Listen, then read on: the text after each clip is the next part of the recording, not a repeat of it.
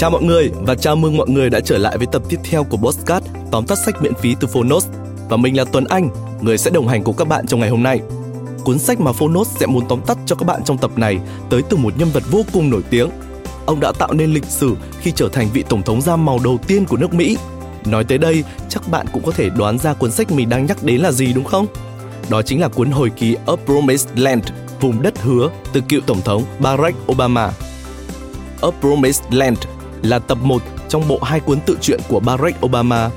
Trong tập đầu tiên này, ông đã kể lại câu chuyện về cuộc viễn du của chàng thanh niên da đen từ lúc đi tìm danh tính cho mình cho đến khi trở thành tổng thống da màu đầu tiên của nước Mỹ. Cuốn sách mô tả chi tiết, góc nhìn cá nhân đầy ấn tượng cả về giáo dục, chính trị lẫn cả những bước ngoặt ở nhiệm kỳ đầu khi giữ cương vị tổng thống khoảng thời gian có tính chất lịch sử đối với bản thân Barack Obama và cũng là thời kỳ chuyển đổi đầy hỗn loạn và kịch tính.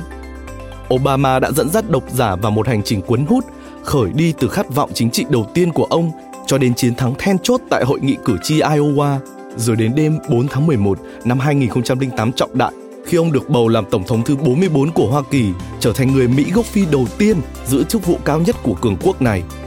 Chẳng cần chờ đợi thêm nữa, cùng mình bước ngay vào phần tóm tắt sách của A Promised Land bởi Tổng thống Obama nhé.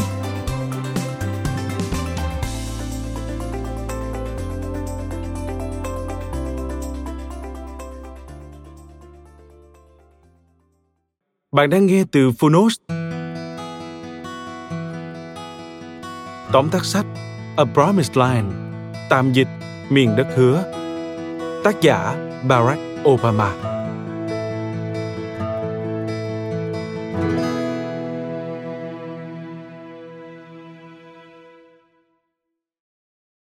Ngay khi đã trở thành một nghị sĩ của bang Illinois, Barack Obama vẫn chỉ có một sự nghiệp chính trị tầm thường. Ông không được tham dự Đại hội đảng Dân Chủ năm 2000 và thất cử khi chạy đua vào Hạ viện Hoa Kỳ. Nhưng nhờ vào sự kiên trì không từ bỏ giấc mơ của mình, 8 năm sau, Obama đã nhận được đề cử làm ứng viên tổng thống của đảng Dân Chủ. Từ một đứa trẻ tầm thường ở Hawaii, bị quan tâm đặc biệt vì sử dụng chất kích thích và có điểm số soàn xỉn, Barack Obama đã trở thành tổng tư lệnh các lực lượng vũ trang Hoa Kỳ để điều phối chiến dịch tiêu diệt trùm khủng bố Osama Bin Laden. Đây là một hành trình chứa đầy sự hoài nghi, yếu đuối và nổi loạn hơn hầu hết những gì chúng ta có thể tưởng tượng. Cuốn hồi ký là một cái nhìn sâu sắc của tác giả về những gì đã xảy ra trong giai đoạn thờ ấu đến năm 2011. Mời bạn cùng Phonos điểm qua ba nội dung chính trong cuốn sách A Promised Land, tạm dịch miền đất hứa. Nội dung thứ nhất, sự tỉnh thức chính trị. Barack Hussein Obama là một đứa trẻ bình thường sinh năm 1961, sống với mẹ và ông bà ở Honolulu, Hawaii. Mẹ hay ông bà của cậu bé không bao giờ nghĩ rằng Obama có thể làm việc cho nhà nước, huống hồ làm tổng thống của nước Mỹ. Cậu học hành bình thường và chơi bóng rổ cũng không nổi bật. Thứ duy nhất mà Obama có vẻ tập trung nhất lúc đó là những bữa tiệc tùng. Tuy nhiên khi bước vào thời trung học, Obama đã bắt đầu có những câu hỏi mà ông bà cậu không thể trả lời nổi, như vì sao hầu hết các cầu thủ bóng rổ chuyên nghiệp đều là người da màu, trong khi các huấn luyện viên là da trắng? Vì sao những người đàn ông mẹ cậu cho là tốt và tiến bộ đều gặp khó khăn về tiền bạc? Để tự đi tìm câu trả lời cho mình, Obama bắt đầu đọc sách. Nhờ thói quen đọc sách, Obama đã dần hình thành một ý thức chính trị khá tốt khi ông bắt đầu theo học tại Occidental College ở Los Angeles năm 1979. Làm sinh viên, Obama tiếp tục đọc sách, nhưng chủ yếu là các triết thuyết của Foucault hay Marx để trở nên hấp dẫn trong mắt các cô gái. Mặc dù chiến thuật này không hẳn giúp Obama được các sinh viên nữ để ý, nhưng việc nghiên cứu các triết gia đã ít nhiều giúp ông sở hữu kiến thức chính trị. Sau khi tốt nghiệp, Obama làm quản trị cộng đồng tại Chicago. Công việc này giúp ông áp dụng những gì đã ấp ủ về chính trị vào đời thực.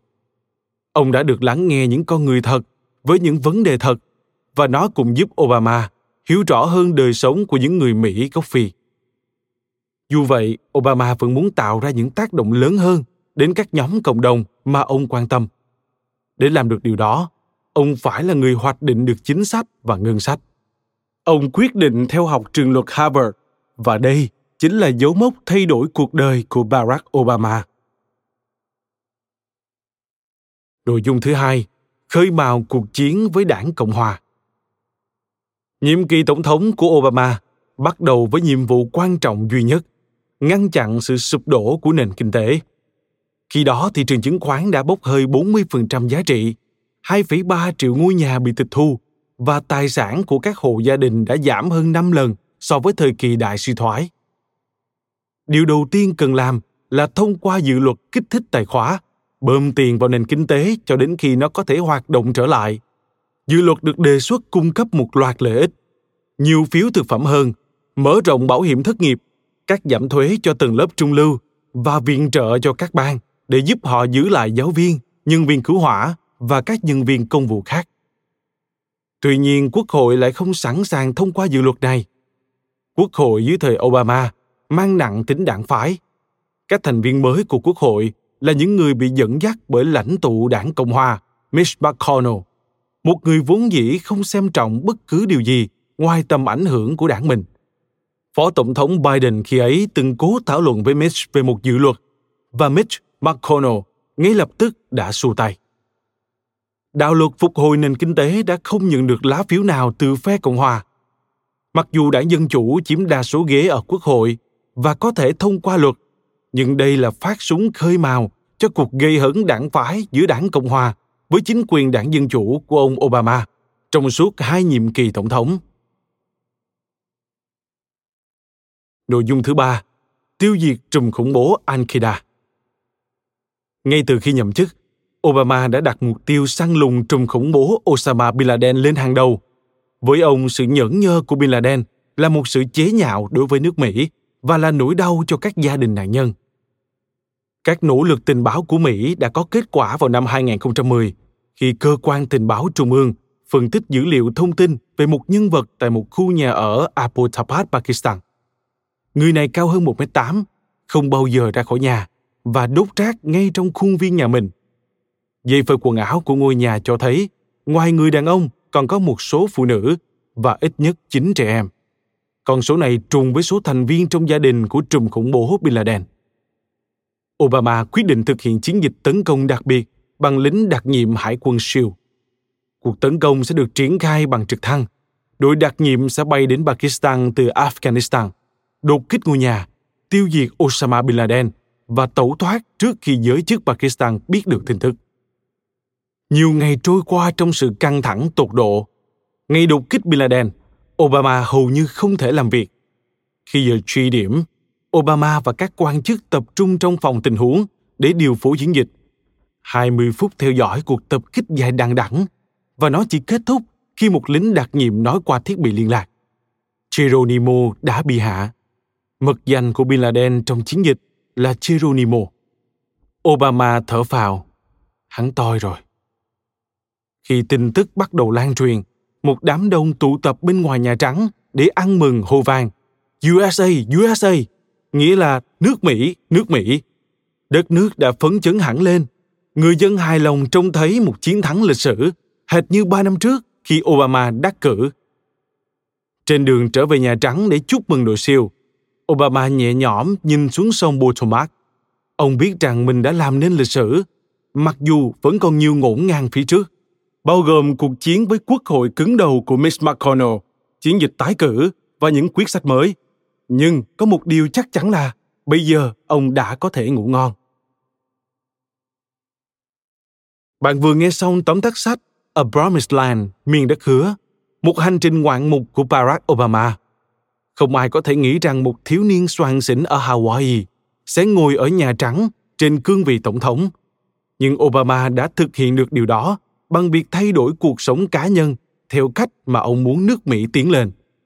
Dung hòa những khác biệt và theo đuổi lý tưởng đến cùng.